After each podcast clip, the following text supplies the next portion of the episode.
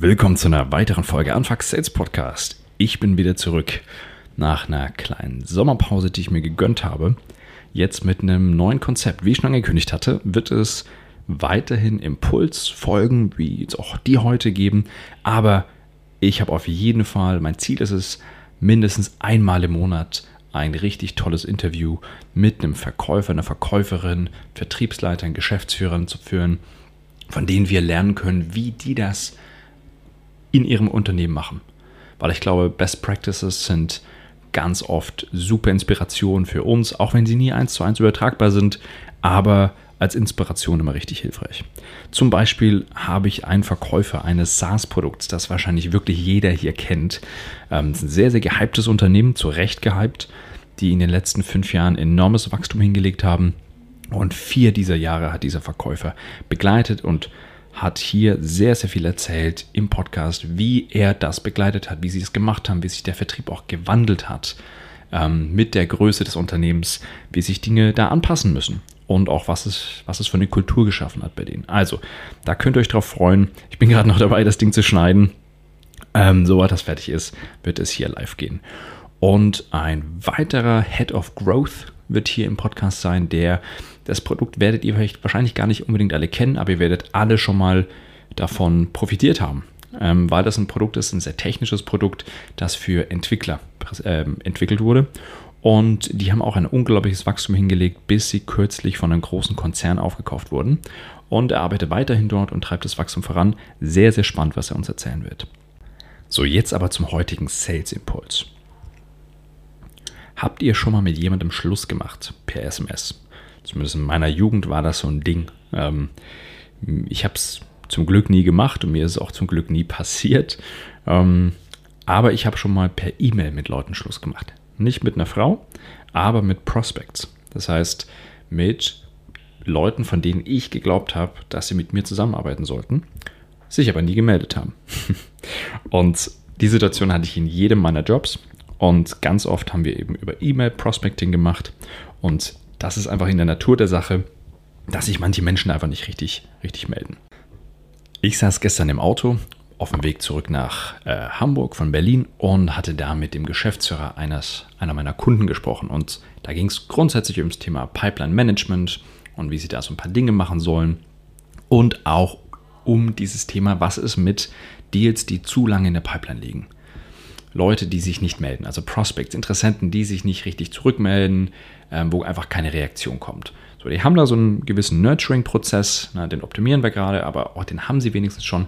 Aber uns ist aufgefallen, sie haben keinen Abschluss. Mit Abschluss meine ich, dieses, dieser Nurturing-Prozess verläuft einfach im Sand. Und das ist richtig schlecht, weil wir wollen keine Deals, wo keine Klarheit herrscht. Wir wollen ein klares Ja, klares Nein oder ein So machen wir weiter. Wir wollen niemals eine unklare Situation mit den Kunden. Und wenn der Kunde euch die klare Antwort nicht gibt, dann gebt ihr die Antwort. Und das bringt uns zum Thema Schluss machen oder Breakup. Und Breakup-E-Mails ist so ein Begriff, könnt ihr auch googeln, gibt es diverseste Templates natürlich im Internet ähm, zu finden. Die Grundidee ist das. Wenn sich niemand auf euch, auf eure, auf eure Impulse, auf euren Inhalt meldet, und wir gehen jetzt davon aus, dass euer Nurturing-Prozess richtig gut ist, das heißt, sinnvolle, relevante Informationen, die den Gegenüber wirklich interessieren sollten.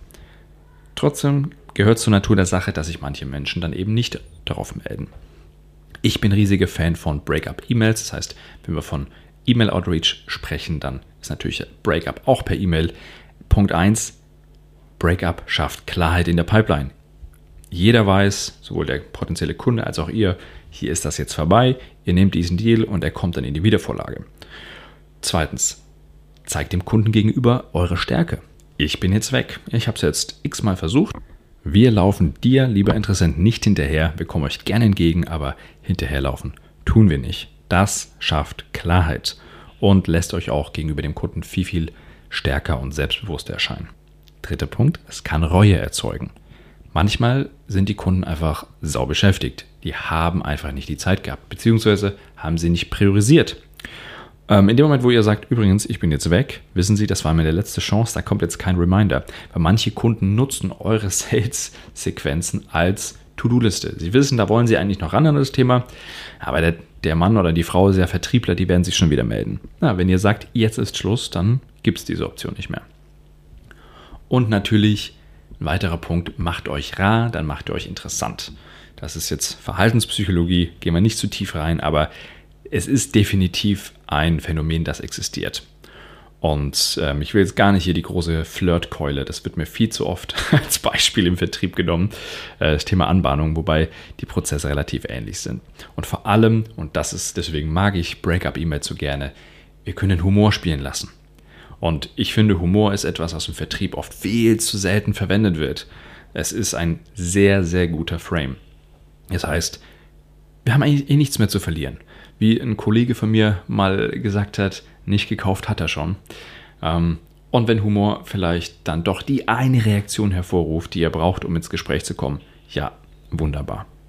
Wie schon gesagt, ich gehe davon aus, dass die Nurturing-Sequenz, das heißt die E-Mails, die vor dem Breakup kommen, wirklich relevant sind, richtig guter Content sind, tolle Impulse, gute Informationen für den Kunden, die ihn anregen, mit einem ordentlichen Call to Action sich zu melden.